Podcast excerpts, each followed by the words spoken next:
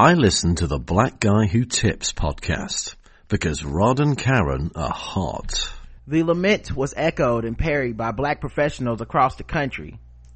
I don't want to be a black writer. I just want to be a writer. Stood next to his twin. I'm not a black doctor. I'm just a doctor who happens to be black. The reflex, of course, was one of navigation, a reaction to being battered by a generation of Reaganism, to the hostilities and pigeonholing of a white world that felt no hesitation to say to a black person's face that affirmative action is the only reason you have a job. The pressures and demands of the black and the human desire for individuality, the need to strike one's own course. Nevertheless, I cannot recall a single white writer even among those who earn a living writing primarily about black subjects or issues, lamenting or diluting their whiteness. The navigation reached the same destination. Being black was ballast, was ballast to be shed, and if it could not be shed, it needed to be neutralized. Tiger Woods did not invent erasure, but he would become one of its most prominent, important, and tragic practitioners. If OJ felt no social responsibility to the economic and political status of black people, he nevertheless understood the currency that came with being black. Being black made him an American success story, the self-made superstar in the white world. It made him unique. It made him an aspiration. It made him money, increased his commercial and sex appeal. Woods took the extraordinary step of erasing the idea of being black itself. OJ erased black as a political anchor. Tiger did both, first adopting an apolitical posture, then reducing his black heritage altogether by referring to himself as Cablinasian. A composite created during his adolescence to describe what he referred to as his Caucasian, black, and Asian heritage. In the one industry where black people dominated the nationwide imagination, the culture, and the talent, its superstars actively practiced erasure, avoiding comment on even the most pedestrian of current events, often growing annoyed at even the remotest suggestion of advocating for a black concern. Hey, welcome to the Black Who podcast. Your host Rod and Karen. And we're live on Saturday morning. Ready to do, Saturday afternoon kinda. Ready to do some feedback. You can find us on iTunes, Stitcher, Podomatic. Search the Black Guy Who Leave us five star reviews on those platforms, and we will read them on the show on iTunes and Stitcher. Especially, um, the official weapon of the show is the taser, an unofficial sport, bullet ball, and bullet ball extreme.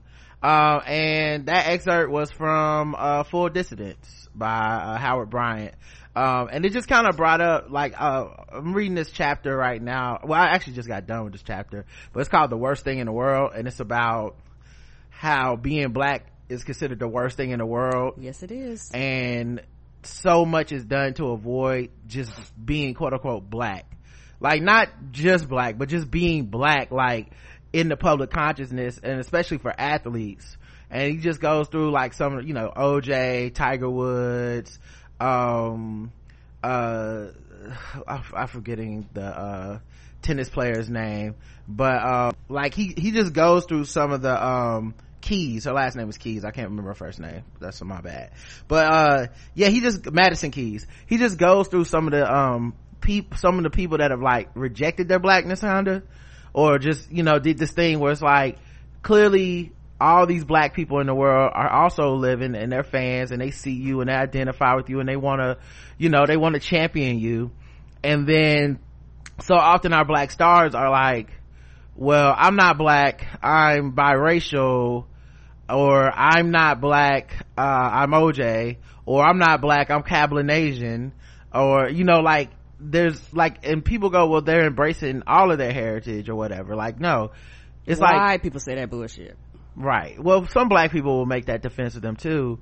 But and maybe they feel that way inside that that's what they're really doing but in in america choosing to be black is a political choice just as much as choosing not to be identified as black and saying you want to be something else. Because blackness is the thing that people are always trying to escape. People do it with their work right? It's i don't want to be you know like you said i want to be a black writer. I, i'm a writer I just happen to be black, you know, or something like that. Because the assumption is there's this equal merit and playing field out there and I happen to be excellent at it and I don't want to just talk about or be considered limited to black topics. But, you know, as he brought up, you never see that with, with like white, white people never have to do that. they never have to have like a, a what they call it mayor i forget what it's called but they never have to have that moment where they have to come out and be like all right guys i know i write for the source and i write about hip-hop and a lot of you guys consider me a white writer but i'm not a white writer. I'm just a writer who happens to be white. They never have to have that moment because for them they get the whiteness gets to uh, encapsulate everything. It gets to consume everything talk about everything be an authority on everything even your blackness. And so with black people it's like we're always trying to escape this this weight and that's dragging us down and that cost comes down to our superstars our political figures even our, us individually you know? Um, so i just love this fucking book. It's so good. And a lot of it the truth be told white supremacy has really just fucked everybody up. It's literally fuck people up. Even if people not aware of why they do certain things and why they say certain things, a lot of it is rooted in white supremacy because that's the only thing that has basically dictated, particularly here in the United States and dictated and determined that whiteness is over everything. And if you are not white, you are less than. If you are not white, I'm questioning everything about you. If you, if, if, if you bring your brown ass over here, you better not make us feel uncomfortable. You better not point out your blackness. You better not tell us that you are different, even though we're gonna let you know every day you're goddamn different. We're gonna let you know every day you don't belong here. We're gonna remind you the only reason why that you're here is because rules that we quote unquote had the compassion to pass your way is the only reason why your black ass even in the room. We're, we're gonna let you know, we're gonna remind you about this. And so people that are like, I'm black, fuck it they're the ones that get chastised. They're the ones that get kicked out of rooms. They're the ones that get limited a lot of the times, depending on sports or, or whatever they're doing. They're, they're, they're, and particularly if you're the first one, you're, you're the one that actually is, is the martyr, the very first one. You're the one that, that actually uh, makes people highly upset. A lot of times, generations after you benefit from the first one. And a lot of times people have to realize, people want to call a lot of black people coons and all this other bullshit. When you don't realize a lot of them had to deal with a lot of shit that we will never never have to deal with in our lifetime. I'm just keeping it real. We will never have to deal with certain things. Yes, we do have racism. Yes, we do have oppression. Yes, we do have white supremacies and these things directly impact us. But there are stories in our lifetime that we will never know about black people that did certain things and they might not be the people that, that, that was at the Woolworth that got kicked out. They might not be, you know, the Tuskegee Airmen. They might not be these people, but, but there are other things that have caused a shift in our nation. And for me is very um it's it's like a catch 22 so i understand both ways. Drink. Go ahead. It's an inside joke. Okay. And so so i understand uh both ways when it comes to that because you have people that's like, look, I just want to be excellent at what I do and I don't want to be forced to talk about my race every fucking time I enter the goddamn room. I just want to come in here and just be excellent at whatever the fuck it is. I don't want you constantly asking me questions. I don't want to represent the race. I, you know, I just want to be whatever it is that I'm going to be. But at the same time, you have people going, oh, you look like me. You're like me. You know, I, I can identify or I relate to you you know, cheering and rooting you on. And when you do this, this is a slap in the face to all of those people out there that are like, bitch, what?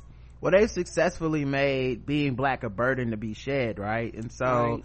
that's why you had that feeling of people that are like i don't want to have to explain for the race. I don't want to have to answer for this. I just want to be in this situation. It's why so many people make art that's like they want to make art absent the trauma of blackness because to a certain extent blackness is trauma in america. It can't it can't be escaped you know? And I think that's why you see people crying about like there's so many slavery movies when we know you can statistically go through each year and find that there may be one movie about slavery. Right. Maybe. Maybe many years. yeah, some years there are none. Zero. right. Um, and there's some years where there may be one but no one saw it so it didn't really happen. Correct. But the point being like there's a reason we get triggered by that trauma and go back to like the whole world is against us. It's terrible. I don't want to see that.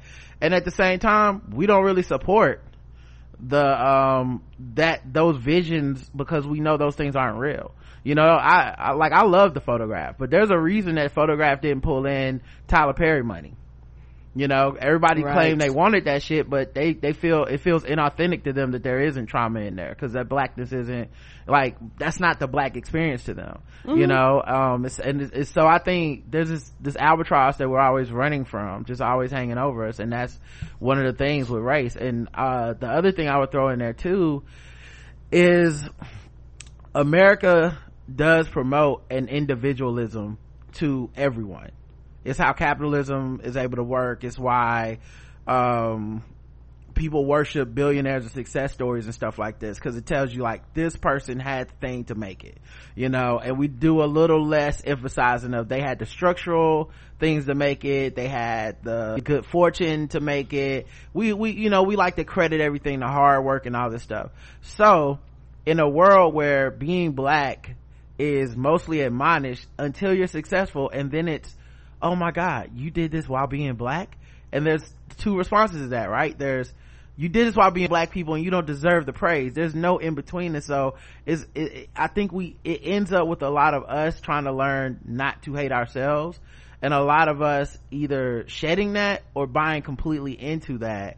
And he really man like he has a chapter about integration among with white society essentially and how how it turns our our kid like these are the dreams of our ancestors and our parents was like I want to get my kid into a school with like white people because that's where the mm-hmm. resources are. Mm-hmm. And they might, you know, and of course you're subjecting them to a different type of trauma and violence of being the only nigger in the class. Yes sir. But you're also low key like that that is quote unquote better than some of the opportunities left behind in the you know economically uh stagnant uh you know politically there's just no resources coming in under resourced black communities.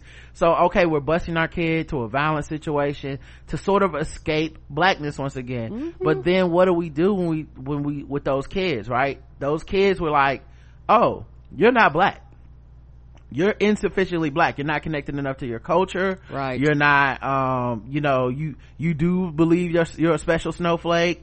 Um you you know you marry interracially. You uh like we we admonish them for that and go you know even though this was the dream. This was the the, dream the dream. of their parents was to put them on a path to integration to equality Mm-hmm. to blending in to white society and being able to experience success. And yet on an individual level we admonish them for essentially their parents choices that put them in those situations you know um and so it's just it, it's just such a it's such a great book and it's short but he really thought of he's getting so much in there pound for pound. Howard bryant is is really really fucking smart Yeah, and I will continue to say my be the word of the day. It all boils down to white supremacy because that's the shit that fucks everybody up. Because uh, statistically, and a lot of people that know history about like schooling and teaching and integration of schools, they will tell you that when schools were segregated, uh, the, a lot of the black teachers actually cared about the students, and a lot of students actually did better um as far as learning and shit like that they were seen as individual they grew and shit that just didn't have the goddamn funding um and whenever you had this separation and this integration which is what which is what we wanted it, like you say you fall into this path where okay white is better. Okay that's where the money is. That's where i'm putting my kids. That's where the resources is. That's where i'm putting my kids. Oh i have a choice now. I don't have to send my kid to the all black school. And a lot of it ends up um making the culture better but also hurting the culture at the same well time. those same black kids one they're experiencing trauma from these white people. You know i've talked about this before on the show where i was like talking about how i needed to learn to have some level of like forgiveness and understanding of the plight of those kids because i wasn't one. Correct. you know what i mean? And yeah i had to too yes. and because um and I easily could have been one because I was smart. I was put in those academically gifted classes where I was the only black person and shit. If it wasn't for that hybrid of coming back home to Yorkwood every day, you know what I mean? If it wasn't for that, I, I don't know what would have happened to me. You know what I mean? Cause then I may have bought into that shit of whatever. But for me, it was like, no, I'm not special. I'm not, uh, I'm smart because I'm smart, but I'm not individually different from these black kids cause I gotta go right back to that neighborhood and get on that bus. And if I gotta fight a nigga today, I'm gonna have to fight a nigga. If I, you know, um, if I try to come in here and talk the talk of, uh, that I talk in this class and bring that back to my neighborhood, I'll stand out like a sore thumb. So I have to learn to talk languages, my, my black neighborhood language and my, you know, white people in AG class language, you know, shit like that. And, and so I, and I know I'm not the only one in that boat, you know, and maybe at, at, such a young age I could not have possibly known, but maybe I politically made that choice of, no, I'm black. Like I'm not Rod, I'm not Roderick, I'm not gonna come in here and be like, hi guys, I'm Roderick and fuck those niggers, right? I'm not gonna do that. So maybe I was making a choice the whole time. It just never felt like a choice to me. But imagine if I would have made that other choice and been like, no, I want to be upwardly mobile. I want to get out of that neighborhood and never come back. I want to, and maybe I would have been in there like, okay, how do I get into the social circle of these white people whose class I'm in? How do I, cause these are my classmates too. How do I get to go to their parties? How do I date these girls that are here? Like, because it never really crossed my mind, I just, you know, to me it never was a decision, but looking back at, especially at how he broke it down, I'm like, I can see how you could easily fall into that, not meaning bad or whatever, and then you become hypnotized by this like white supremacist structure that your brain is in now where you kind of hate yourself, you kind of hate your own people, you kind of want to escape the hatred of blackness, so you want to distance yourself from it, and maybe then you're, when you do eventually have to come back, cause uh well you eventually do have to come back maybe that's why you're not greeted with that you know that that positivity and community because you you haven't built community. You haven't really flourished in community.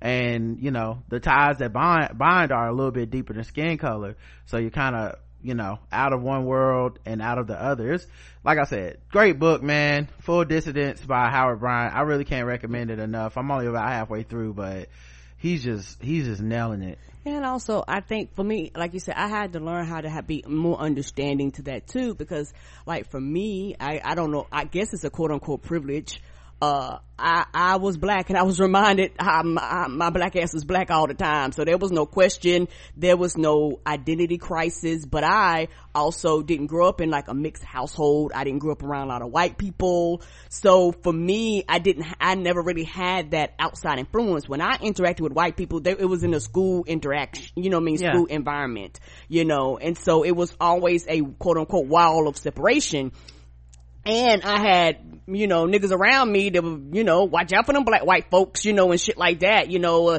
and they dealt with real racism and shit like that. So, you know, the, the, the trust and all that stuff was not the same. Mm-hmm. And so it's, it's not the fact that I didn't trust white people. I was like, okay, I know white people exist, but, you know, I'm like, they're cool, you know, and for me, I'm, I never really bought into the colorblind thing because I was always reminded of my color. So well, our city has allowed us that though. That's true too. We live in a very, we live in a pretty black city. You know, we would have been up in fucking like Oregon or somewhere, or fucking right. like, you know, maybe you have a black enclave that's a couple of blocks or a couple of miles of neighborhoods, but it's not the same. You know what I mean? Mm-hmm. Like, like we definitely, you know, have we had black mayors and black right you know like it was a little bit different not that we were some type of mecca but Mm-mm. just that even that is like you said it almost feels like a privilege that right you didn't have to worry because i never had a identity crisis like that no know? and like, that, and that's why i couldn't kind of relate or understood like like it, it, it took me i'm keeping re- reevaluating almost like I took my life experience and, and, was like, well, everybody had this life experience. And I found out that is not a true statement. I also had to uh, check myself and ask myself, why do I get upset when these people, uh, come out and they'll be like, well, you know, I'm shocked or I'm surprised or I'm appalled. I'm like, well, nigga, you black. You know, like, like, like I had to get out of that immediately judging them mm-hmm. and acting like, something, it was a default in them for feeling that way. Now I'm like, oh, okay, I understand how you feel that way. I understand why you got to that conclusion. Like, I, I completely understand that. And like you said, it's a form of a privilege that I didn't realize it was a privilege, but it was a form of a privilege going, no, I'm black. I, I, I didn't have to go through, well, what well, race am I? There's such a sense of betrayal when a black person chooses to not be black. Right. Because, you know, legally the laws never allowed that. Mm-mm. And, um, societally it's not truly allowed.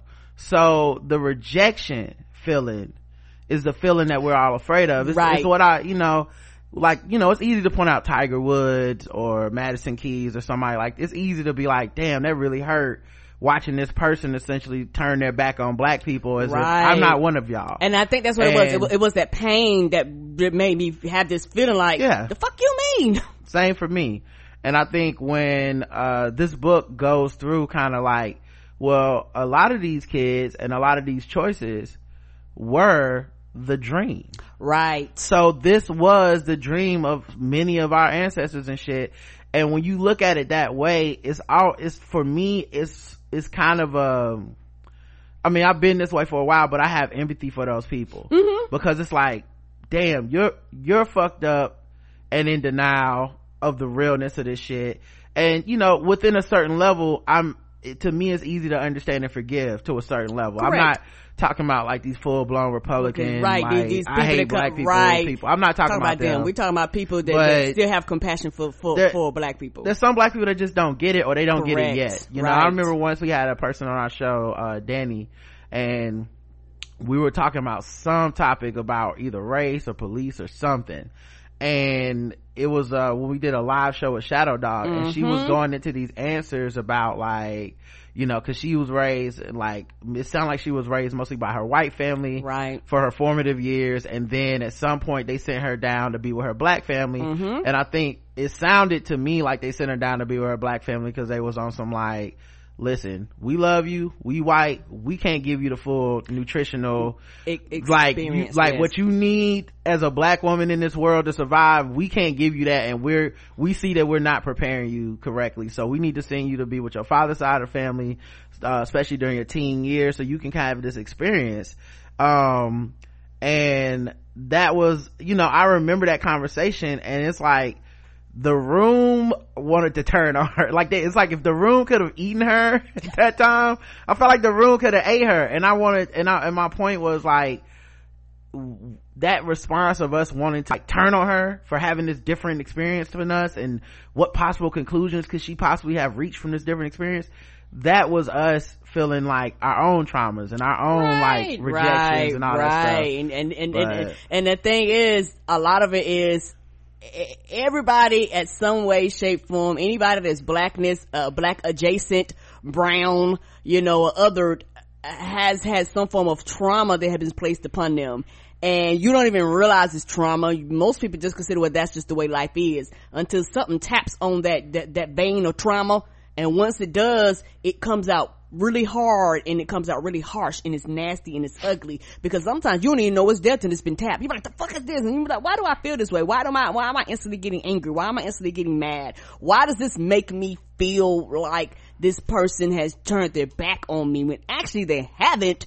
You, you just feel that way based off of emotional trauma from your past. Guess what? Which you need to address, which has nothing to do with them. Yeah. So it it was anyway this book is just making me think about all those things and um you know it definitely brought up those chapters of just you know michael jordan and uh, and um michael jordan and tiger woods and you know just all these people madison keys all these people trying to like escape and run from the their their blackness and how it was the story. I mean this was the story. With tiger woods i remember it was a black golfer. And then one day he's just like i'm Cablinasian and it's it's it's like this extra feeling of just like damn like you slapped us in the face. Like you you don't want us. And the only Right. and the only thing you're gonna get from white people is not acceptance. You're gonna get money but you're gonna always be a nigga to them so you and that's the part we like and, and i think that's the frustrating part when we like we want you to understand a Right. turn will come so you may as well accept that you're being black and I that's all we want right and i don't wish that on you i don't, Don't. No, like i don't don't. want nothing bad to happen No, to people and i and i re- i used to be more upset about it but now i just feel more sorry about it Right. like damn that's really sorry that you still have this internalized shit to run to distance yourself from us um but there's something about it where like i said um i also understand it now you know what i mean where Right. where where they're just running to where they want to they want to be respected and seen as individuals and all that shit and they're never gonna get that because you're not white You're never gonna get it.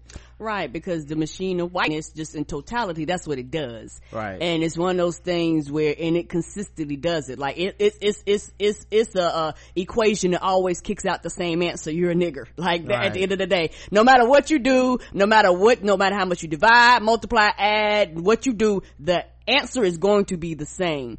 And so, you know, a lot of people have been through that and it's almost like we want to warn you. Like we, like, I, I- we don't care about you going up, but we just was like, hey, don't, you know, don't forget, you know, at any time this will happen because if you, if you don't prepare yourself, the turn is devastating. And also, a lot of people, they're not where me and you are. What they do, they turn against these people before they turn against them. And this is why they get Turn caught. against these people before they turn against them. What do you mean? No, a lot of times you have black people that turn against people that have eh, quote unquote accepted whiteness and kind of separated Oh. themselves. We turn first, which means we'll say you're not black. Right. We'll, we'll, we'll, we'll, we'll call you bad witch. Like we'll attack you, but that attack, people attacking you is out of hurt and pain of, of you rejecting them. So they go, well, I'll reject you before you reject them. And so because for a lot of them, they know that that's their biggest fear is not being accepted in the blackness, a lot of them. And so a lot of times you have these unnecessary battles that actually don't have to be there when actually we are actually here for each other,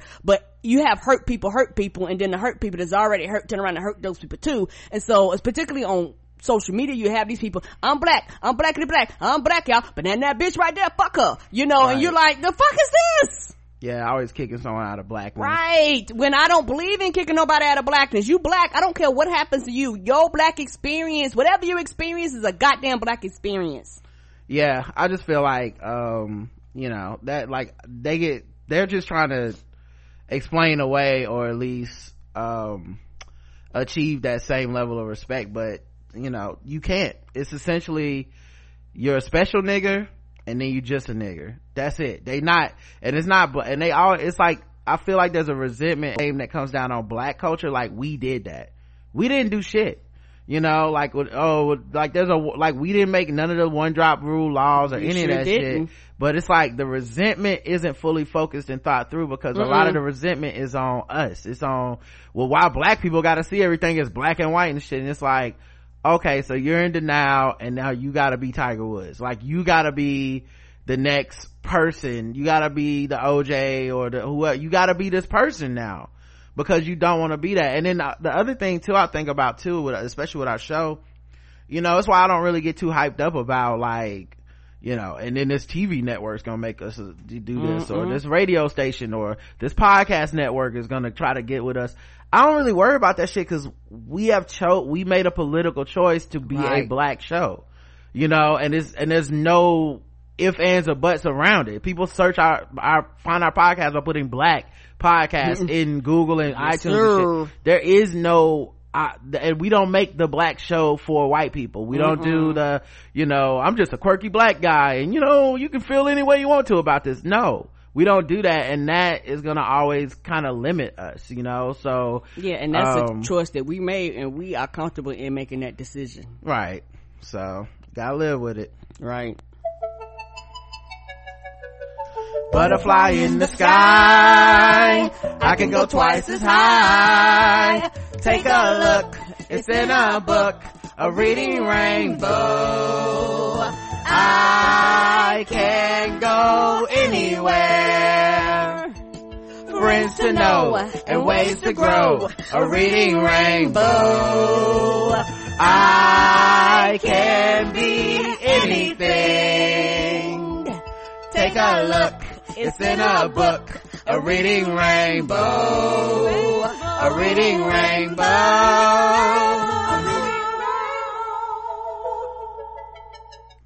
Oh man, Black History Month almost over, y'all. Black history. Got like seven more days or something like that. Mm-hmm. And you know what though? This time, kind of ready for it to be over. It's been tough. Mm-hmm. I don't know what's going on. There's so much pressure on these black celebrities not to die in February. Come I feel so bad for them. Come on, y'all got a few more days. Ja'Net DuBois died. Um, Pop Smoke got killed this week. I feel like every day you wake up, it's like another, another black person celebrity dead. It's like, man, this, this is turned into motherfucking final destination for black people. Come on. the fuck is happening this month? But, uh, yeah, let's, uh, get into, uh, some of the things you guys did for the show. Of course, for feedback, we have, uh, voicemails, we have, uh, emails, we have comments, the website, theblackguywhotips.com. Um, we have, um, all kinds of reviews, five star reviews you left on iTunes and, uh, Stitcher and all that stuff. But, uh, first and foremost, we likes to talk about the people that gave us the money. I dedicate this song to recession, depression, and unemployment. Today's a new day. New day, new current say. Miss Hathaway. It all rhymes. Uh, thank you for a current donation. Nick, Nicholas Z. Our boy Bomani Jones. The right time. Another great interview with Howard Bryant. Mm-hmm. Uh, and a great interview with, uh, Bruce Bowen I was listening to today. Um, never thought I'd like Bruce Bowen, but here we are.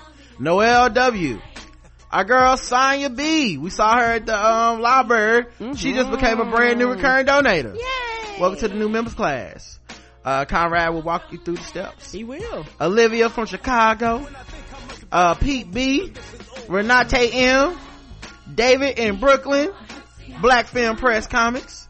Ricky A. Pretty Ricky, what they call her. Laura F. Triangle Wine Co. Just sent us some wine last week. Mm-hmm. It was delicious. Uh, Chris from, from Hawaii. Kalfani G. Met him out in, uh, Seattle. Mm-hmm. Tabitha M, April G, Brianna F, Corey A, The Tickler, Alexis H, Tanya S, and that's everybody. Come on. Today's a new day. But there is no sunshine. Nothing but clouds and the sun and the heart and it feels like a cold night. It ain't easy, but Today's a new day.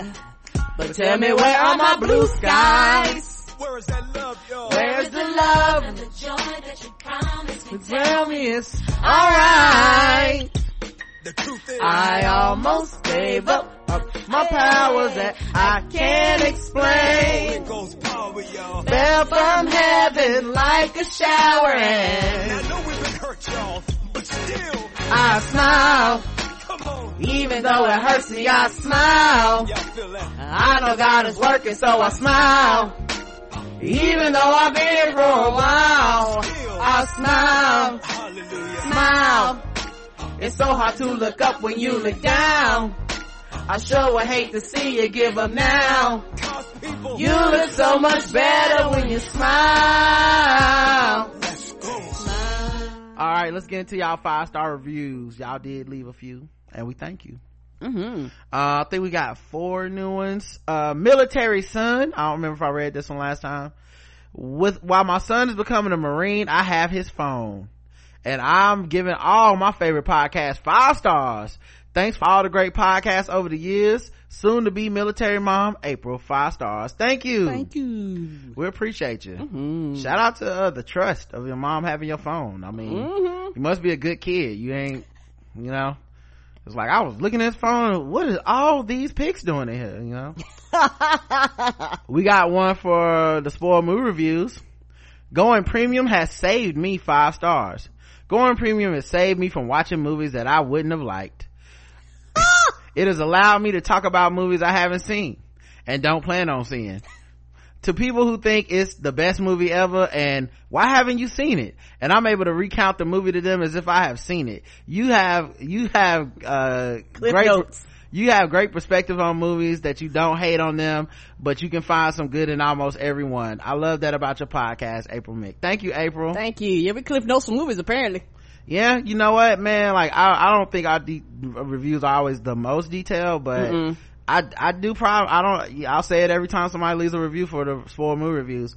I feel like our reviews are special because we don't just try to shit on the movie. Right. Like I try to think of the good and I try to, th- even when I don't enjoy some shit, I still try to think of like, well, I can see someone liking it for this reason. And even when I enjoy something, uh, I will try to go out of my way to figure like, well, maybe there are people that are complaining about this thing or that thing.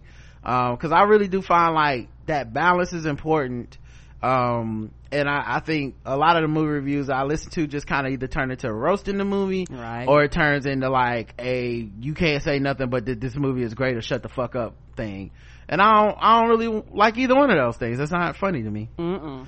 What was I thinking? Five stars. About a few years ago, I subscribed to this podcast, and at the time, I was like, "This podcast wasn't for me," so I unsubscribed.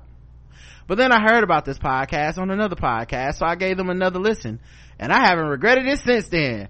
I love listening to that take on current events and really love Rod's sarcasm. And I love when he goes on a quote unquote rant and Karen is like, don't listen to him. Get to the money. Uh, LOL. Give them a listen and I promise you won't regret it. And this is by, it's, I think it's teaching underscore KC, but it's kind of spelled with some different letters, so I'm not 100% Yeah. sure. No problem. We we know we have a complex relationship with some of our listeners. There's a lot of people that was like, I didn't like y'all at first, but now I love you. I appreciate a good, we came back and, we came back I'm around. glad you came back around. I appreciate that. Okay. It's hard what we do out here. hmm Uh, and five stars is, uh, Black Fi- Black Guy to us. This is from Ernest.com who says five stars, three flame emojis as the title, and then laughing emoji as the, um, as the review. See, yeah, I I mean, I told y'all you didn't have to put no words. Pretty sure you just got the record for shortest review of all time. Mm, We we will take it. Three flame emojis and laughing. I mean, who don't speak that? Come on. okay we appreciate it uh, let's go to the website theblackguywhotips.com where we have uh, our episodes and uh, after each episode is posted you can leave comments you can vote in the polls all that stuff. Uh, the the the feedback episode was easy because we didn't have much feedback on the feedback. Uh, no comments on 2043 monsters and saints and the poll no comments on the poll but the poll was have you heard the lil wayne album yet? Yes or no? No. 89% of the audience have not and 11% have heard it no one left a comment so i'm assuming it was not flame emojis. I'm assuming so too. i didn't see a lot of comments. Uh the next episode was 2044 big mama getaway driver. We did this one with brandon collins. Uh, Dia says, question, regarding the discussion on international films, was your guest saying that every voting member of the Academy needs to see every film or just that every MPAA film that made it to nomination? Uh, I, and I see several international subtitle films a year, and I wanted to be on, tw- on the Twitter discussions about how many great international subtitle films there are until the discussions became very elitist and privileged. Now there was one person I saw people retweeting who shared a very ignorant view of internationality, subtitle films, uh, or internationally f- subtitle films, but the comments let some other communities catch strays off trying to dunk on him. People with real reading difficulties, people who have limited incomes, people who work, eat, sleep, and repeat, etc. Um, I would have enjoyed those conversations more if it was, I'm excited people are recognizing international films. You are in for a treat and here's how and where you can expand your horizons. Uh, also I live in a metroplex of nearly 7 million people, I guess metropolis of, of nearly 7 million people. And when I saw Parasite, it was only playing three areas, all in the artsy, very affluent areas. Places people tell me feel intimidating. Sometimes those artsy spaces are not very welcoming, especially the non-whites. Well, that's a lot to think about, Dia. Um, I think they played in artsy areas here too. They did. Uh, it also came to Vudu much faster than other movies. I, I just bought it on Vudu uh, a few weeks ago, actually. It was out like, I think before the Oscars were out, you could get it on Vudu. Um, but, uh, I didn't see the discussions. I, like, Yeah, I stay I'm not joking with, with y'all, man. When I say I'm trying to use social media differently, I'm not Right. joking. When I say I'm not trying to be involved in these movie discussions, I don't want to talk to people about the box office no more. Nope. I don't want to talk to people People about get ignorant and stupid. Their fanhood, their fan bases. Um, and some stuff is just opinion. Like for me, uh, reading subtitles for anime in my house makes me fall asleep. I don't know why. I fucking love anime. Y'all listen to Yes, the show. Y'all love know I love anime. anime. It's my heart.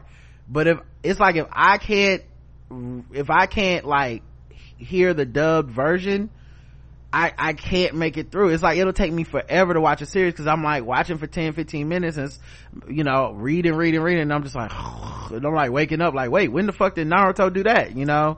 So, um, for me, you know, that's part of it. Of course, everyone now pretty much has ADD from all their tablets and multitasking. Right. And a lot of people, they're like, if it ain't, if, if, if it's something where I can't immediately get into it, they're liable to jump to something else. Right. Well, just not just that, but even if you're into it, if you like look down to tweet something Right. or fold some clothes or some shit, and then the next thing you know, you're like, I don't understand what just happened. Cause your brain went on cruise control, you come back to and you didn't really understand things. So there's that Agreed. extra level of processing there. Um, and then like, everything you brought up about people not having the money, uh, limited theaters for these releases. Um, so yeah, there could be a lot of, you know, other issues around it. Um, I think in general though, uh, that's just what happens on Twitter when someone puts out, it's like what we talked about on the show with that article. Someone puts out that bombastic opinion and it doesn't leave a lot of room for discussion. Mm-mm. And then of course everyone dunks on them and then some people catch strays in that and now it's a whole fucking clusterfuck Whole ordeal. um so and then back to brandon i don't think brandon was saying they need to see every international film. I think he was saying of the films nominated they need to see every film period. And why why should you get to have a vote if you don't even take the time to look at all the films that are nominated? You know i think you know and which i think is reasonable you know uh as a request but I, you know that we found out in the past they don't have to do that. No, they don't, apparently.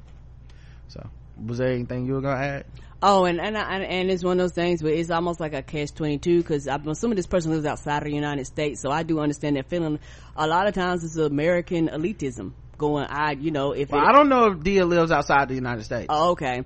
Uh, but, uh, whenever, you know, these foreign films come to the States, and we even said it, they want to put them in a separate category. A lot of times they're hard to see. You can't get to them. And, and that's, I think that's purposefully done so that the masses won't go out and see a lot of these actually probably brilliantly made movies because they don't have access to them and or they don't even know they exist.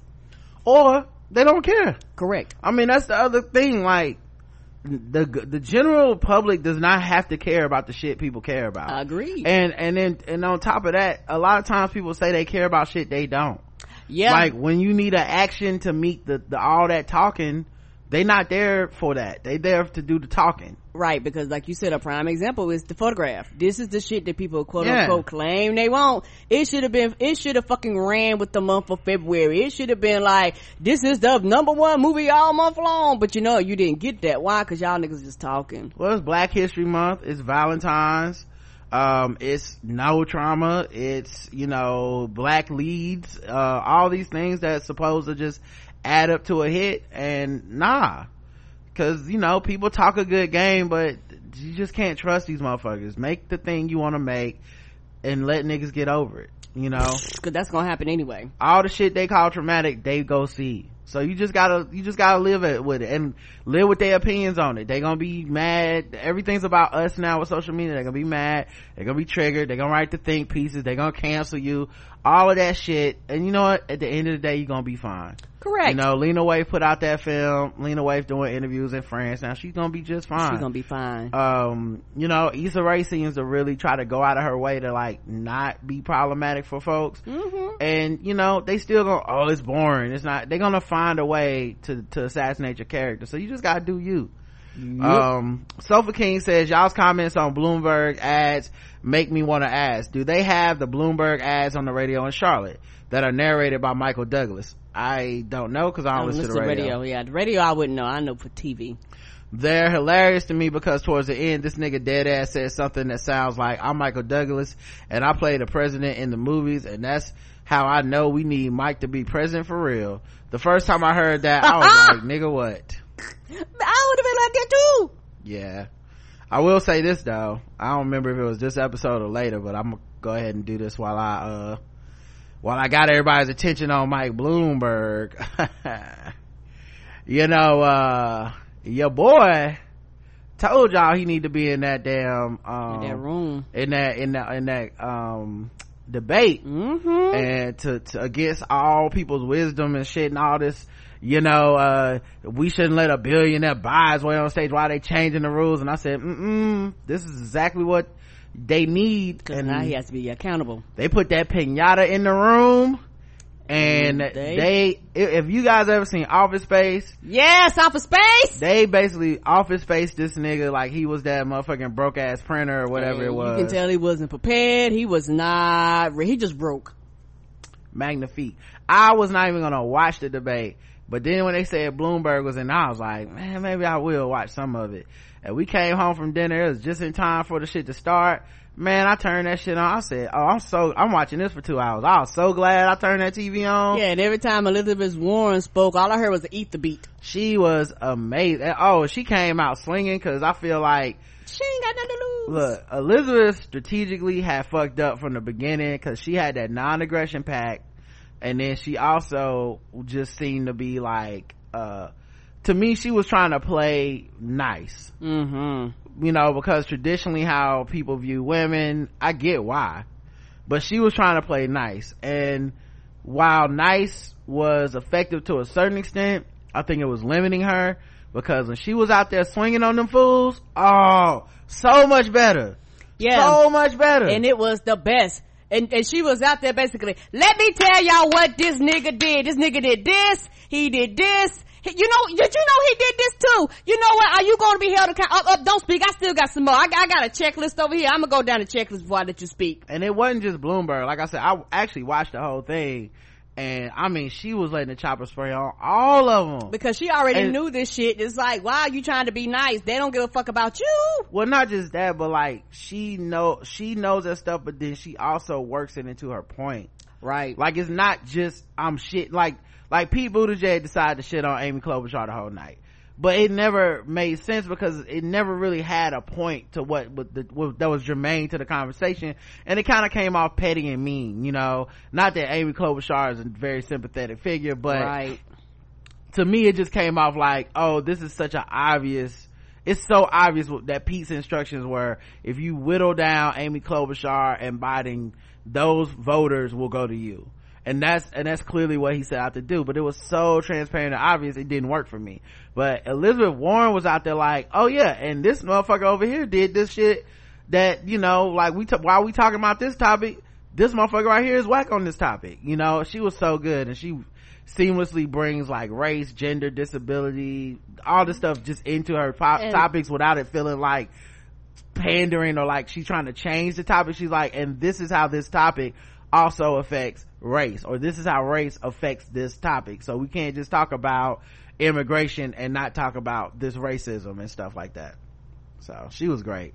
But you know when you brought up bloomberg i, I knew i had to say something because uh, maybe nobody else brings it up the rest of the time I told you. What did I tell you? Didn't I tell you? Cause I told you. Mm-hmm. And when did I tell you? A long time ago. And what did I say will happen when I told you? Exactly what just happened. hmm should have been took them gloves off liz i hope it ain't too late I hope it ain't too we late. had to go either. early vote i definitely early voted for elizabeth warren today The same. so we like i like i hope it ain't too late sis because them, that shit was good i was like man these, she'll have been doing this for the whole fucking Time. time Yes, because she might be in the lead Yeah, because the thing is, the other the other black woman that you know the Negroes ran away would have been done talked about this nigga before he even came on for a debate. I don't know enough about Harris's campaign. I don't. I, I don't even really like talking about that because people get in the weeds or like, well, she ran a terrible campaign and all this shit. I don't know about all that. I just know niggas,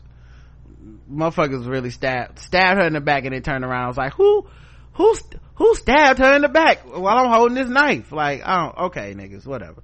Anyway.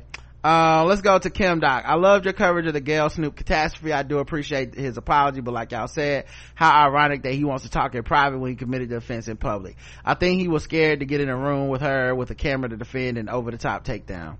Well, he is supposedly going on Red Table Talk.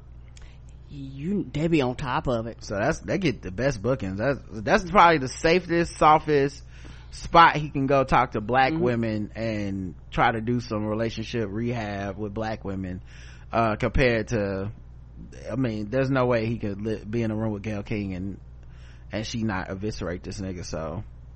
Cause I mean, that's the thing, man. Black men are gonna excuse it, but in general, th- there is no way for Snoop Dogg to be talking about respecting and, and honoring people in the name of women and shit. It's just, there is no way.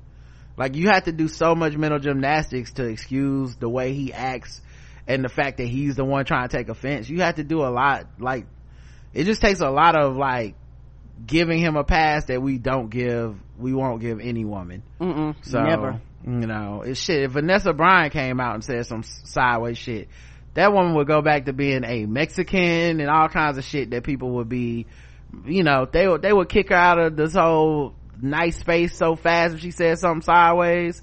Um, so yeah, is it, he just got that benefit of being a black man. And so I expect that to be kind of the same kind of TI thing where they're going to ask him some tough questions, but they're going to be, wishing and hoping for the best out of him and giving him, you know, the soft landing that he's gonna need.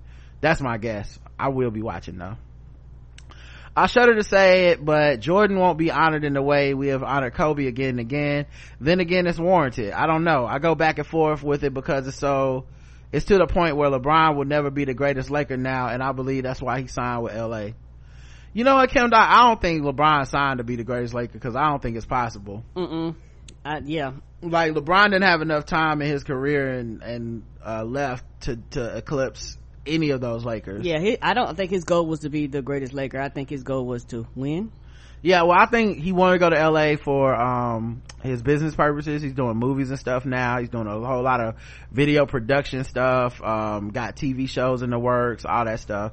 Um, the uninterrupted, like he's like he's bu- making that mogul move, and we saw um we saw uh magic do that before him. We've seen kobe uh start to do that. So i think that's a big part of it. I think the lure plan for la is dope. I think lebron's not necessarily beholden to this you gotta play one place your whole career and just live and car- career live and career die there. So uh he was never gonna be the quote-unquote greatest lakers but they'll they'll make that argument of uh he's the greatest is he the greatest player to ever wear a Lakers jersey and stuff like that. You'll, so he'll still be in a discussion like that, but as far as what defines a Laker, nah, that was never gonna happen.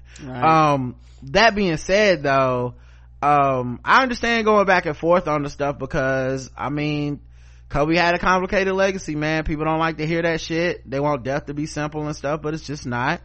And, uh, people gonna feel how they feel about it, you know, so, um, you know and and i think jordan when jordan passes it, it depends on how he passes but i feel like he will be elevated beyond any player any in any sport ever.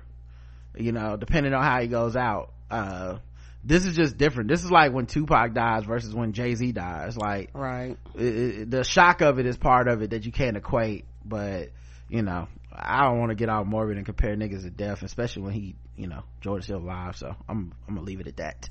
Uh 2044 big mama getaway driver also had a poll which was is jussie smollett low-key noble? Yes or no? Mm-mm. no comments by the way. No 90% of people agree with karen. 10% of y'all say no i agree with amanda seales. He was low-key noble for what he did. So i wish i would have left a comment to explain that shit but that's fine Right. you know? I understand. Sometimes like let me make this vote and get the fuck out of here before i get uh roasted. Why? So I have to explain myself. yeah. Like i ain't really got a good explanation.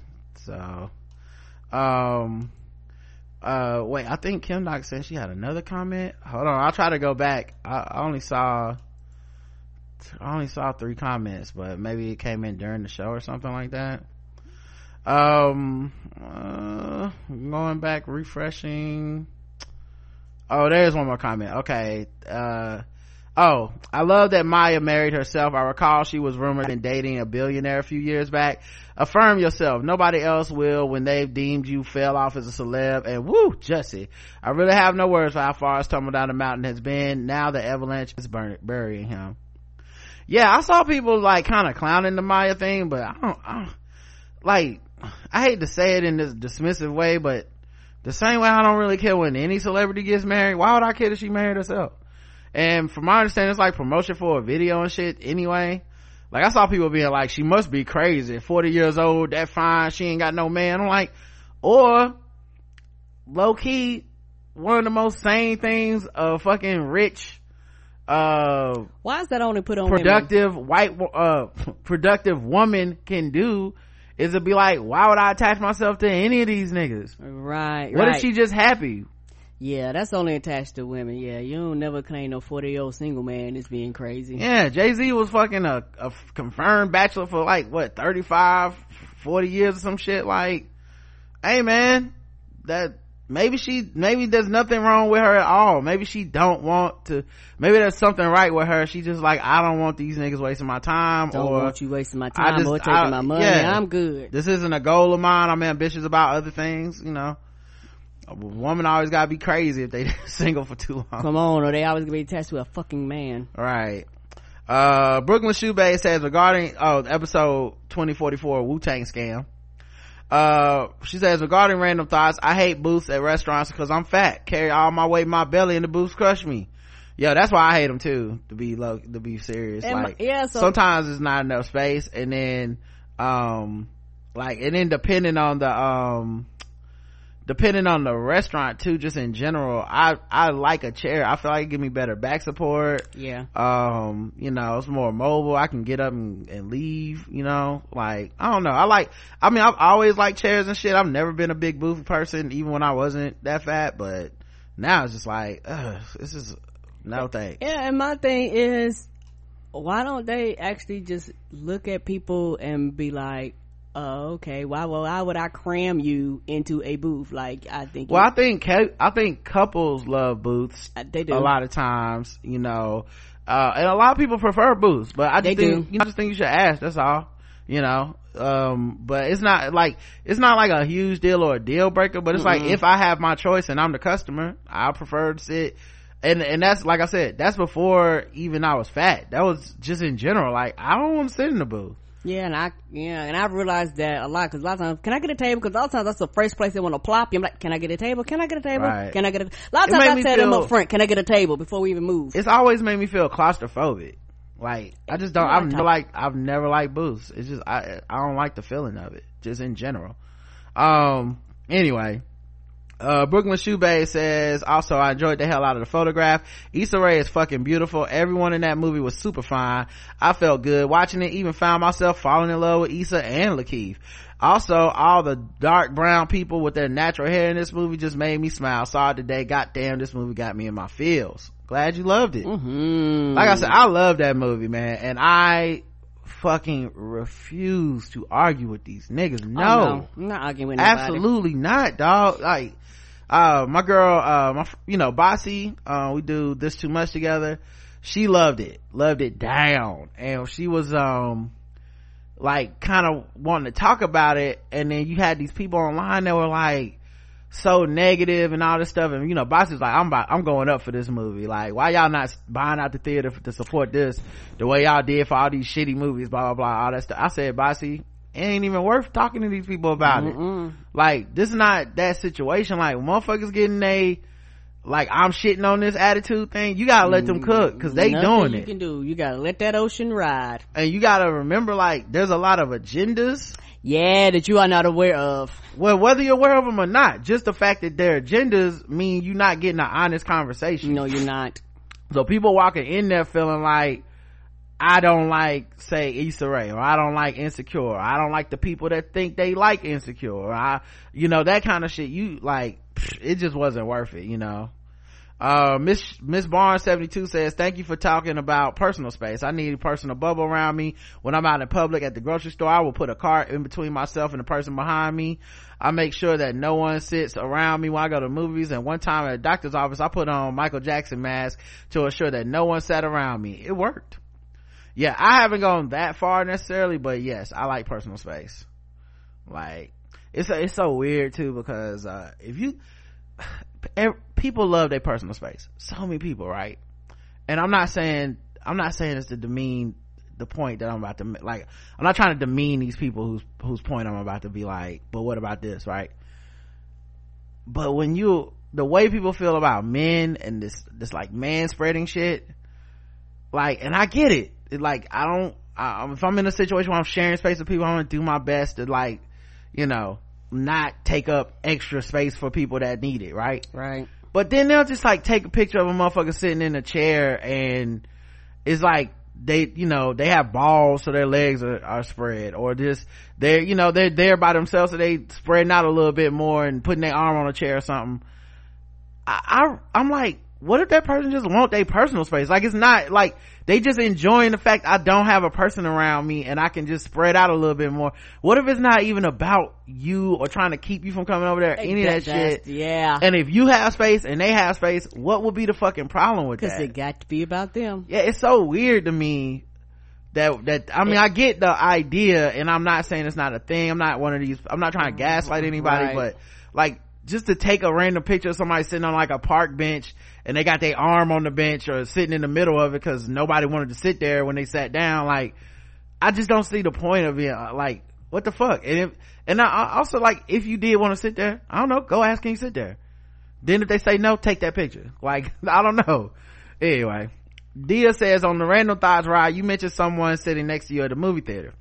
Maybe remember my cousin telling me about when she first started to commute to work on the train in Chicago. When she got on, it was the start of the line and a woman sat right next to her on the empty train. Once the woman got settled, she leaned over and said, you look normal, so I'm gonna sit next to you now because in a few stops, other people will get on and they don't get, and they get to choose, not me. I always think of that when I get, He said, um, you look normal. when I get on public transportation. I don't ride public transportation. I, I, I don't know about them problems. That does make sense. You know, because yeah, you probably do get the crazies, the lunatics, the, the people that want to jack off on the, on the train and shit like that. You go, no, no, you look like you got some sense. I'm gonna sit right here. Right. You look like the nun jacking off kind. Right. And I'm gonna you just, look like all your clothes will stay on the entire trip. I'm gonna just go ahead and pick my battles right now. Right. So that's why even when me and Roger do ride public transportation, I, I'm like, I'm fearful. I, ju- it's almost like an animal in the wild. I, I look down. I don't speak because I was like, nope, nope, nope, uh, mm, mm. That's when your cousin should have just been like, well, you guessed wrong and just pull out their dick and start jacking around. or her clit. I don't know what she got in her pants. Whatever. You pull out what's in your pants and you just go, you're wrong. You guessed wrong, ma'am. I'm a freak. Blah, blah. And then she'll be like, no, I'm gonna go back and sit where I'm supposed to. Uh, Rigo eighteen nineteen says, "Hey Rod and Karen, I know exactly how you feel regarding the self evaluation paperwork. It is so frustrating. One way that I started dealing with it is by keeping a hype list in a Google Doc. Every time I'm proud of my Hype list. Every time I'm proud of myself or my coworkers slash management give me props for doing something, I mark it down. Hmm. There's no possible way that you or your superior can remember all the great things you bring to the table, even if you don't factor in imposter syndrome or introvertedness. So why rely on that when you can bust out your hype list and remind each other, each one of those mofos how badass you really are? Hope it helps Rigo. Great idea. That makes sense. Yeah, just an ongoing document. Yeah, it makes great sense. Cause you're not gonna remember from this year to next year, cause they normally give you a mid-year and a year-end most jobs. So mid-year, you ain't gonna remember in six months, and your whole hell ain't gonna remember in 12 months. Yep. So if you're listening to this, Karen, start doing it. Dark Knight said, really Dark Knight says, hey y'all, that was a lot of breakdown in this, uh, to, there was a lot to break down in this episode. You did a great job as always, but what really caught my ear was a substitute teacher giving lap dances to fourth graders. What kind of shit is this? I don't know what in the hell has happened in the last 20 years or so, uh, 20 or so years where these teachers decide to have inappropriate ways with minors, but here we are. Absolutely disgusting. I do. I know what happened. Nobody gives a fuck about people that actually go into teaching field that actually care about your goddamn children. Teachers are underpaid overworked. Teachers unions and shit, they want to bust them up. You have a lot of teachers like like, hey, I love children. Like I actually love this field. Most teachers do not want to spend time with your kids outside of the working environment. They're like, send them niggas home. You know, but once you lower the standards and you can literally have people that actually come into the classrooms that have no teaching background, no teaching degrees, no teaching field. You can just, it's just open field. This, these are the end results. And nobody ever want to talk about this, but that's, I actually think over the past 15, 20 years, you have people to go, bitch, I'm not getting paid no, no, no little bit of money. I'm not fighting the state. I'm not doing this. I'm not doing that. And then you, you know, they just change careers or, or either like they have the, teaching fellows and a lot of times once the teaching fellows end a lot of them will actually change go back to school get other careers so this is the end results of you not actually having people in the field that actually care about your children we made so many cuts to education Right. that at this point I feel like the only people that would take a job in the teaching field are people that want to fuck the kids. I mean, what other benefits are there to being in the teacher field at this point? you're not respected you don't make no money Mm-mm. and they always cutting more money from the budget as is and they don't care about the school conditions your safety so i mean it's got people only gotta be going into that field for the perks at this point like ah, i guess i'll lap dance on some of these kids to pass the time because i damn sure ain't got enough money to go to the club on the weekend so i, I get it Yeah, a you lot know of them teachers got tired of working two or three jobs. she probably practicing for a second job stripping Come on. know? so uh but uh rigo go i mean really dark knight goes on to say uh disgusting but let me ask you two questions is there video and is she fine though gotta do my research peace Oh, I don't Um, know. I, I think those are jokes karen Oh, Those- those are jokes uh as prison abolitionists we all agree that those white supremacists shouldn't go to jail right yes no. no or just jail no death penalty boo all right uh karen We all agree with that they shouldn't go to jail. No, we don't agree that they shouldn't go to jail. Okay, so 33% of people agree with Karen that we don't agree that they should go to jail. Uh, They that they should- shouldn't go to jail. right. Uh, 6% of y'all, true blue, y'all say yes, they shouldn't go to jail. So I, I feel y'all 6%. That's a group Y'all with me. booze. Y'all with me, okay? Ooh. And then just jail, no death penalty, boo. 61% of y'all think they should get the, like the death penalty or something. So there you guys go. Mm-mm-mm. An eye for eye just leave both of us blind. You know what I'm saying, y'all? I'm just trying to drop this knowledge on y'all. Keep y'all third eye open. uh 2046 the white azealia banks was the episode. We got like three comments on on this bad boy. Um talked about rose mcgowan and white people news i think. Um so uh let's get to comments. Uh suave p says hey ryder karen just wanted to comment on the topic of harry and meghan not being able to use their royal duke and duchess titles for brandon. I actually agree with this. I respect harry and meghan's decision to annex themselves from the royal family but when i heard they were still going to be referred to as the duke and duchess of sussex i didn't understand it. My thing is if you're going gonna break from your family then break from them hoes. Don't half-ass saying it you uh, saying you want to be independent of the queen but then use the duke slash duchess title in your branding. Do it expeditiously. If the only distance from your family is that you're moving to canada and can't be called his or her royal highness then you're really not doing much. It's like you want to be removed but still have the perks which don't get me wrong i totally get but nevertheless it sounded like they wanted to retain their royal cake while eating it I wish them well or whatever happens though, but I don't necessarily see it as the queen being petty for them wanting to leave. I think she was just as confused as I was and was like, say what now? LOL. I get it. Like I, I, I understand, but I guess my thing is, I don't know if this has ever happened before. Like, is this in the like? That's the thing. Is It hasn't happened before, I don't believe. right? So, like, if there was a rule book in there, and they would go, well, oh, when this happened, these are the rules we follow. Cool, but there's there's not a rule book that says in these situations these are the rules we follow. So this is the rule that the queen made up. Yeah, um, I honestly think, um, I think the queen is being petty, but Me too. also, you have to remember, me and Karen do not give a fuck. Yeah, I'm sorry. I'm So- sorry, y'all. so- people. so- we don't care. So, you know. Before y'all right in, we don't. yeah so like i understand this is really important to people that believe in all this mm-hmm. shit but you know kind of like religion for me i feel like this shit is kind of silly that, that they even have a queen and a fucking royalty and all this shit Yeah, i was never really I, i'm to be fair i'm more into the idea of megan the black woman uh from this like side of the globe being over there is more of an interesting story than anything to do with the the royalty over there. I'm not an anglophile on any level so to me it does feel petty and you know kind of kind of like they didn't have to do that but at the same time I, it's not like i care one way or the other. Yeah, and also for for me, like I said, we don't care one way or the other. And what difference does it make if they use that name or not? Other than the queen was like, "The fuck you will." Uh, no, it's a reason that um that stuff with Meghan and Harry is always in white people news. right? We don't care, y'all. Mm-mm. It's white people shit. They the ones that be caring about that stuff. Now I'm not saying if you care about it, it makes you white. I'm just saying that is white people territory firmly. You are firmly in the trenches of white people territory. Yeah, I mean, don't deny it. yeah so i don't really like congrats to them and everything but i don't i don't know the rules about i don't care about any of that shit uh eve says the irony of carolyn flack of the caroline flack suicide was that the same british tabloid who ran meghan and harry out of england are the same ones who are saying uh did they go too far with this woman and that people should be compassionate? Fuck them. British tabloids are worse than american ones. And people like piers morgan can eat several bags of dicks. Fuck them. I feel you. The poll was did you lose any relationships with white people over trump? Yes and i'm white. No i kept all of my white no i didn't have any whites to lose and yes and i'm not white. Karen I guess yes, and I'm not white because vicariously through you. Because once you once your white friends ended, I just went on the way with you.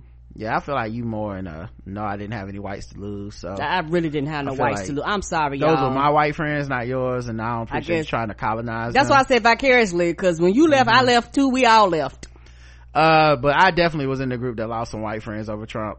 Uh, 44% said yes, and I'm not white, which means brown people, uh, 44% of the people in the poll that are brown said I, I, I, I lost friends because, you know, Trump. Uh, yes, and I'm white. Uh, only 2% of the poll. Now, you know, that's coming from a very small group of white people who listen to shit and vote in the polls, but only 2% said I'm white and I had to lose me some, uh, that might be JL Covan. You know how he is. You It guys. happens. He's not white. He's not black. He's JL. Okay. uh,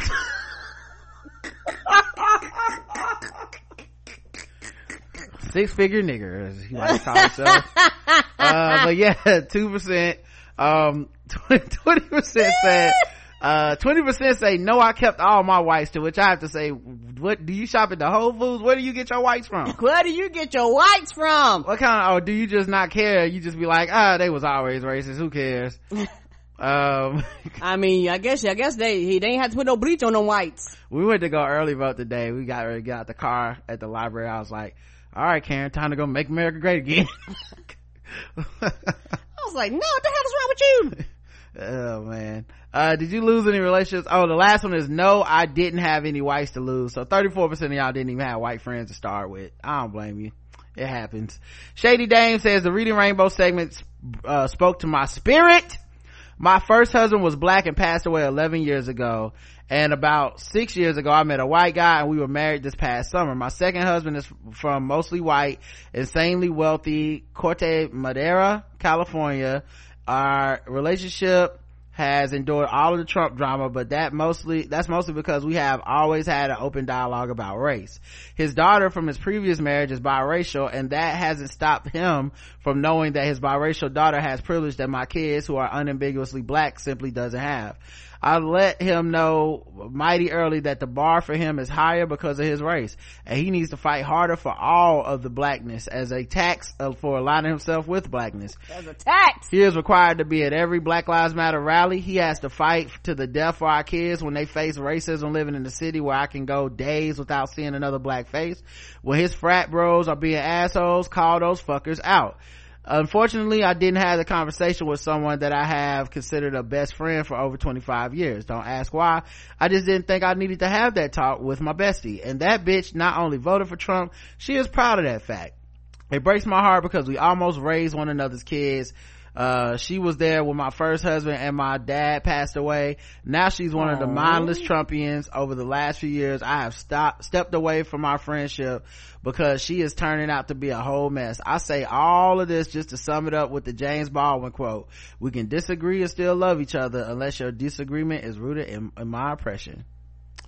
Yeah, man. It's sad, man. I'm telling you, man, a lot of black people was in, uh, well, a lot of people were in mourning Morning. They were. after They- Trump because yes. you know there's kind of been a, a, constant, consistent three or four years of mourning because also was a, cost a lot of people at least superficially what they consider to be friendships and some people Yep. you found out the shit wasn't real till shit got real Yep. Nicole S says, I didn't lose white friends specifically over Trump, but I have let a few relationships go and faded to the background over events that precipitated Trump's rise, like a distinct lack of empathy after the Charleston mur- massacre. I have, I have slash had a white friend that distanced him, herself during Trump's first year after I told her that I didn't trust her new liberal boyfriend who chose to name his dog after a famous Nazi who was inaccurately tried to paint as a good Nazi. Okay, I don't What? know anything about that shit. That's deep. Michelle says I didn't lose any white friends because of Trump since I already kept most of my white acquaintances who I suspected are the MAGA type at a distance before Trump arrived. The racism isn't new. Yeah, I feel you on that. Stefan H says the night Trump was elected in 2016, I saw a decent chunk of my white childhood friends show their true selves. Oh man, those are people I feel the worst for. The the people that was like, I didn't know these motherfuckers were like this. Right. The fuck is this? I was kind of expecting it, you know. Even before this election, I started to part ways with other longtime childhood friends because I started remembering that I was nothing more than the good one to most of them. It was very difficult to unsee it. Shit, I remember one of them being scared that President Obama was going to bring back internment camps during his term, and well, she was wrong because Trump is literally doing that. Then again, right, but they support this one. Then again, it honestly really wasn't about that. Um, and just whiteness being uncomfortable with a black president. So they allow fear and propaganda to be their bitch since the beginning of time. I haven't even told that person that I don't want to be friends anymore, but we haven't really hung out in a while. So it's a pro pros at this point. Chucked her and her husband, hubby, all child, uh, also a childhood friend, the deuce. Like Denzel Washington and Mark Wahlberg blowing up that car in two guns. Make it rain. I don't have the time to explain my humanity to white people, even past the white classmates who sadly repeat the same white flighty tendencies over and over. It gets tired. Then I'm just stop being sad. Then I just stop being sad about, about it and live my life the best I can. Their self-hatred, misery, loathing, fragility is not the problem of black and brown people, period.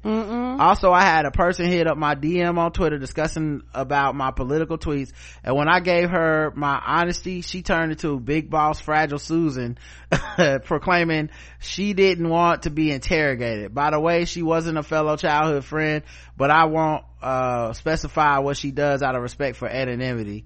Uh, the incident was like two years ago. Honestly, at that point, I started being okay with myself and just went from there. I definitely need to pick up Howard Bryant and I've been reading Conflict is Not Abuse and wow, it's a revelation. I love it.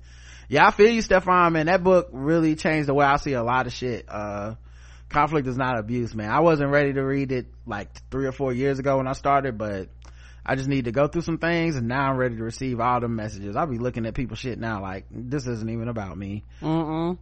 And once you understand that, it's easy, it's actually easier to navigate shit. When you go, oh, this ain't about me.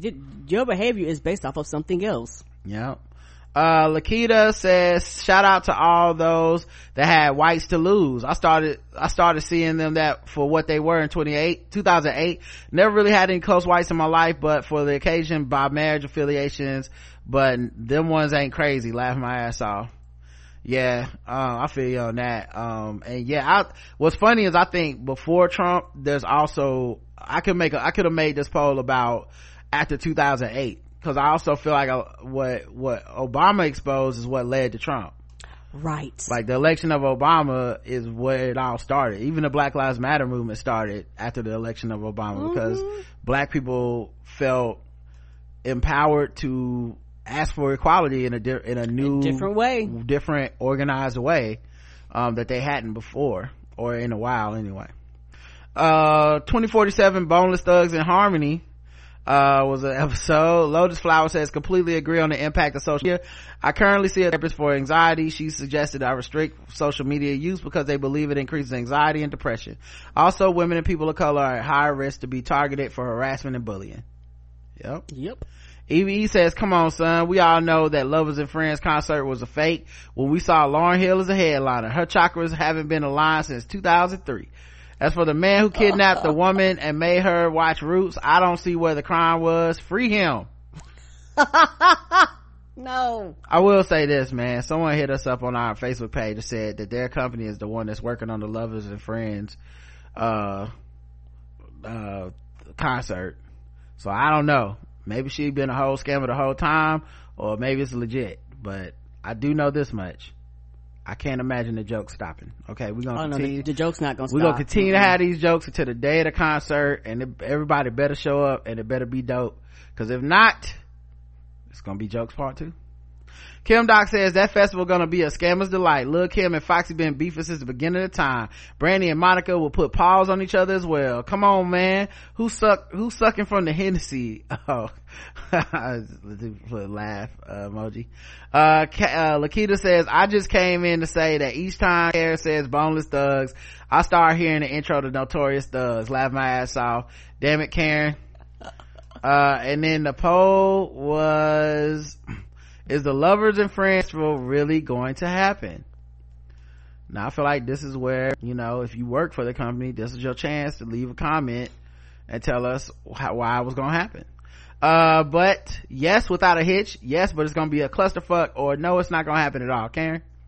Mm, you know what? I was gonna say no, but then you know what? I'm gonna say yes. Yeah. Yes, without a hitch? No, no, yes. The second yes. Yes, but it's to be a clusterfuck? Yeah, they're like, we, it's gonna happen, but what it's gonna end up being, who knows? All right. Well, 9% of people say yes without a hitch. 54% of people agree with Karen. And, uh, 37 say it's not gonna happen at all. Miss, uh, Miss Barnes says, good God, all I see is mess shaking my damn head. This is nothing but a good idea on paper. First of all, will Lauryn be on time? In fact, will any performer be on time? Is there insurance for the tickets like in case of no shows by performers, shootings, alcohol poisonings? The weed will smell louder than hell and what's the food like? No thanks. All I see is the hottest of messes. I am good. I feel you on that. Um, all right, let's see. I think we got one voicemail. Hey, Rod and Karen, this is Tiffany. So I wanted to call because I was listening to Karen's random thoughts about performance reviews, and so I said, this is where I'm going to finally get to shine. So my job uh, is career development. I actually deploy performance reviews for about 6,000 employees across the organization. And I just want to give you guys like some tips and some ways to really like step into that with confidence. Uh, I did, I did get a really good chuckle when Rod, you were like, just lie. So don't lie, uh, simply because you are going to have to substantiate it. And even if you fluff it up a bit, your leader probably can substantiate it. But essentially, it's not really a matter of being humble. It's really about just adding color to data. So if you work in a call center, there's constantly these metrics and data you must kind of hit. But this kind of adds the person to it so they see kind of what you were struggling with, where you were really strong, how they can help you grow. And you can tell them, like, I really need more help in certain things and support. Also, come with the facts. Write down, uh, keep like a running thing on your computer where you keep up with your accomplishments and things you really blew out the water and put those on there. You know, take ownership of your professional development uh, as best you can, even setting your old goals.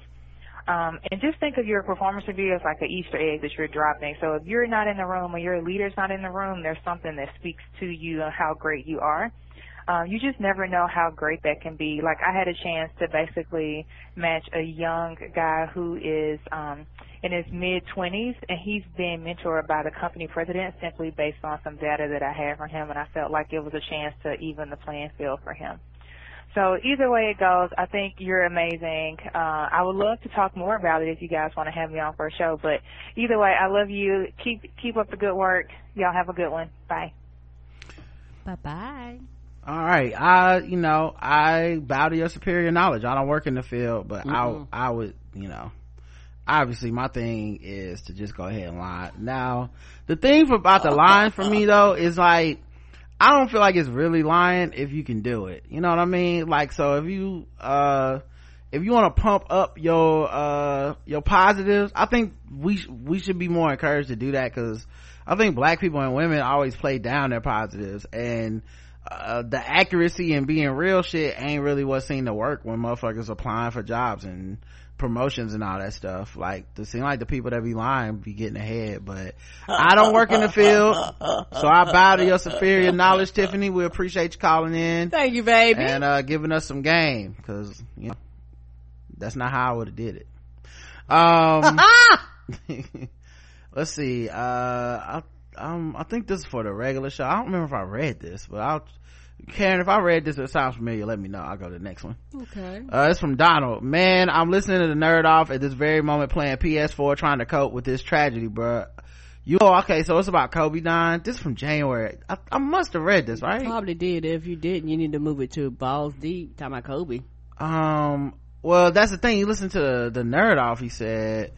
So I, I think it's just Oh, a general. be a nerd I think it's just a general email. It's not for the nerd off or any of that. I, Oh, okay. anyway, I'm gonna finish reading it. Um, you and Karen, unbeknownst to you, have been there uh, for me during personal tragedy. My stepdaughter was killed three years ago, and I swear to whoever there is to swear to that if I haven't learned from you guys that it's okay for men to cry, I really don't believe I'd be here. Your advocacy for mental therapy helped me to not feel ashamed, seek help for situations that were unbearable for me and my family. I can't understate uh, you guys impact on someone you've never met even though i'm right here in south carolina and wouldn't know wouldn't know from adam kobe his daughter and the other passengers passed and hit a different place for me personally as a father and just imagining being in that situation with your child to be clear, this isn't so much about Kobe's tragedy as it is about dealing with loss and any kind of hurt. I just felt compelled to share with you guys while I'm still here and you're here to receive it. I apologize. This may be long and not specific to any episode. Yeah, that's why I put it in. Okay. Uh, but crazy as it may seem, you and your the Black Autism community are my friends and my peace. You help me to understand things from a different perspective I may have missed, whether I agree with you or not. I'm not super articulate or anything, but I hope you understand what I'm saying. And the bottom line is I wholeheartedly thank you for being you and spreading your message and from, from a place of love. Y'all have changed lives more, y'all have changed lives man love you guys ps tell justin i want him to i want to hit wanted to hit him up at the fair but i didn't want to be all uh intrusive to him and turk Aw. oh i Oh. think y'all you tweeted that i think Mhm. Yeah, because I remember Justin had mentioned that. yeah uh yeah either you tweeted that or uh, maybe dm'd him or something but yeah he told me that uh uh about somebody at the fair that either he say hit him up or they or something like that or they didn't come through. Um but thank you man. I Thank i appreciate it. I'm glad we can help edify anybody's life man. Mm-hmm. you know it is important especially i you know i uh, not to demean black men in general, but I think it is important for us to be able to like cry and, and stuff because it just seems like Tap into your emotions. You are not robots. the whole world is just trying to tell you that that's just some shit you don't do or that uh whatever and it's like if dog if i'm telling you so many so many men in general because they don't cry they hurt people and i think and i that think pain is gonna come out. people don't make that connection so they just think it's they like crying's not really just for you even though it is and that's okay but it's also for the people around you man. Like we can't just turn ourselves into rocks and uh whatnot because because because then you just kind of become a weapon and all that shit you don't express in that way comes out it's gonna come out one way or the other. It's- Come on. you know it's like if you if uh it's like if you stop up a, a, a, a dam or some water or whatever if the water's gonna overflow it's gonna go over the dam and it's not gonna be nice right it's gonna destroy everything Winnie Wright said, Hey Rod and Karen, this is Letty Mae Daniel, Daniels from the chat room in order to make it even easier to support black artists, writers, and their work. You mentioned during the library feedback shows for those who are interested. Thank you. oh, thank you, baby. Uh, this is The Rope, a story from the Great Migration by Jacqueline Woodson and James Ransome, uh, who was the illustrator. Woodson was the author. What do you, oh, you know, what? I'll put it in the show notes.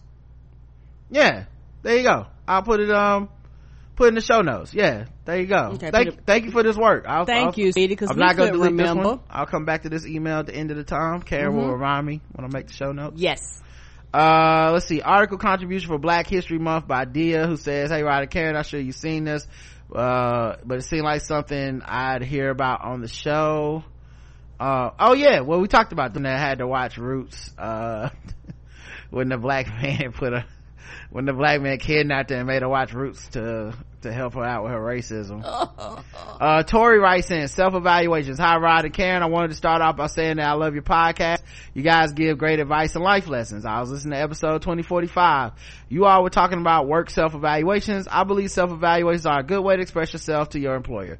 I used to give myself a lower score trying to be humble, but over the years I realized that some managers and employers, employers might use that self-evaluation score against you. Right. Yeah, I think when you've had a bad work situation, cause like, you know, Tiffany expressed what I think the ideal positive work, situ- environment. Yes, and your in would your like- working environment, they're actually all positive, but a lot are not. Well, and I think Karen is in a positive situation now. Correct. but she still had the reflex of being in a negative situation. Mm-hmm. But yeah, I, I think, you know, that, and honestly, like for me, I'd rather my manager tell me I'm not doing as good as I think. But, you know, I, I this is a preference. Uh, I started to give myself five stars and list all the things I do really well as a positive reflection of my work. I noticed it was my favor. Over the years, my review score and raise has gotten higher. it was a difficult adjustment to praise myself, but once I did, I was rewarded in the higher pay and confidence in myself. Thank you for what y'all do, Tori. Uh, thank y'all for the great podcast. Yeah, the thing I will also add, and this, I meant this even when I told Karen that, Karen's lie is gonna be closer to the truth than Karen's truth. So, if you guys know what I mean, like, cause if you just say something like, like, it's like if, if you say, hey, how good of a, a three point shooter are you? Well, if somebody's humble, they'll be like, I'm okay. And maybe they're really good, you know? And if someone's bragging, they're like, I'm really good. And I'm like, well, that's closer to the truth. Is your, what you think is the lie is the truth. Um, Miss Barnes says, I hurt myself laughing. Oh my God. I was listening to some older podcasts from around episode 1813. We're not in Texas anymore. And oh my God, I hurt my stomach and back and messed up my contacts laughing in between the fool that thought it was a good idea to pledge Q at the dis, at the, at the disabling age of 45. Come And on. the hood, and the hood talent show rendition of the Wiz. Oh man, that was a great episode. I remember that. Mm-hmm. I was surprised that my neighbors have not called 911 on me or to check them on me to make sure I'm okay. Damn shame they don't care anything about me. But anywho, I finally have my push to put the cash in the collection plate. But back to that food pledge queue. Good God, I hurt myself sleeping. So I can't imagine the food trying to pledge. Come on, sleeping, yes, rolling over. What reasons are you proving, providing to disability? Uh, yeah, cause he was like, I, I need to get disability for it. I'm like, man, what are you thinking? Uh, what reason are you, prov- what reason are you providing the disability? I decided to, ha- ha- to be hazed at the ripe age of 45. This dumbass shaking my damn head. Anywho, I ain't, I am now contributing. Love y'all. Miss Barnes 72. Thank you, Miss Barnes. And yeah, I remember that episode. I was like, what the fuck was he thinking? They're like, you can't even survive that ass whooping when you young. Right? like, you barely make it then. Oh my goodness. Uh, last Aches one. and pains and hurting for no reason. Come on. last one. Anthony w says hey Ro- hello rod and karen hello karen and rod. Good uh, long email coming first i wanted to say how much i enjoyed the, and appreciate the reading rainbow segments. I'm always hitting my notes app to add to my reading list. Thanks for that. Second the black capitalist segment is my new favorite thing back when y'all were discussing the drama around Lena Waithe's show, The Chi, and how anybody can defend or push back on, on being canceled because we have the words now, it really just opened a whole new door to me. If you know the right words, you can defend pretty much any agenda. So to see you, uh, use this new treacherous kung fu skill to create black capitalist and prison abolition agendas is a thing of comedic genius. Thank you. I appreciate that. Glad you get it. Lastly, I saw in the news that Winston Duke and Zazie Beetz have a sci-fi drama movie coming out, um, which got me to thinking about how many movies we've had lately with black folk in leading and supporting roles along with the variety of genres those movies fell into. After looking at this list of 2019 movies and some 2020 movies, it reminds me of another agenda. The I'm tired of black people only being in slave movies. Oh yes. One of my least favorite agendas. Mm-hmm. And them agendas ain't gonna go support this other shit. right uh all right um but yeah that, that that's that's people's uh we started off kind of talking about that that way people get quote unquote triggered by the one or two movies about that shit every year and a- as if we're supposed to skip over all black struggle in the history of america when making movies anyway do you think the i'm tired of slave movies crowd overlaps with the i'm tired of tyler perry movie crowd? Yes. Mm-hmm. anyway thanks for reading my long email peace y'all and he went through the list. Here's the list. This is just 2019 uh february 2019 what men want starring taraji p. Henson. Uh high flying bar bird starring andre holland and zazie beetz march tyler perry's a madea family reunion. Us starring lupita nyong'o. April little star Issa Rae, regina hall marsai martin May 2019, The Intruder starring Michael Ealy and Meagan Good. The Sun is also a star, Yara Shahidi. Ma starring Octavia Spencer. June, The Last Black Man in San Francisco, starring Jamie, Jimmie Fails.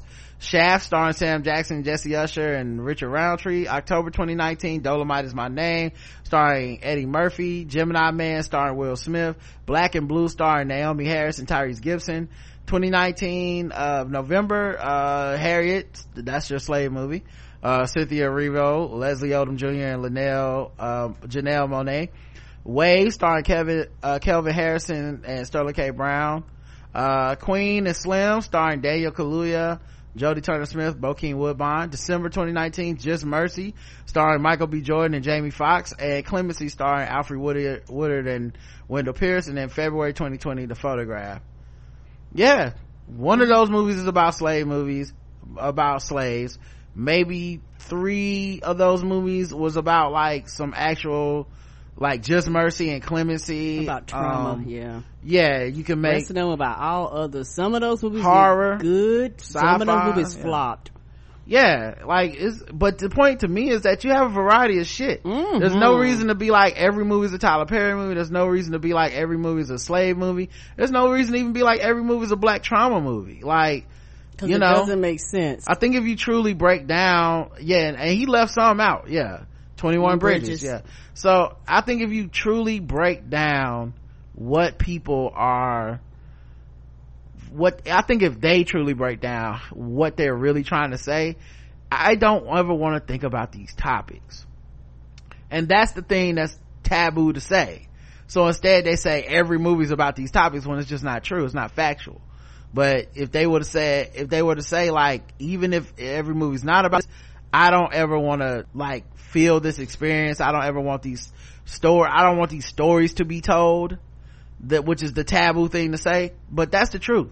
They don't even want these stories to be for me personally fuck that. I absolutely tell these stories. The, we can't at once be like why are we so ignorant to the struggle? Why don't we appreciate our ancestors? Why don't um you know why isn't there enough black stories being told on the screen blah blah we can't be like that and then at the same time be like and then let's just take 400 years off of the fucking books of black history. We're not talking about that ever. Like nah man. Uh so i i don't want to see that. And every year I, I always see at least one movie where i'm like i didn't even know that shit happened. You know i watched just mercy was like didn't even know this person was doing this work. Didn't even know he was still down there doing this work. Uh you know didn't know how many people they got off of death row and all that stuff you know. So anyway it matters. Until next time we'll be back tomorrow. I love you. I love you too. Mwah.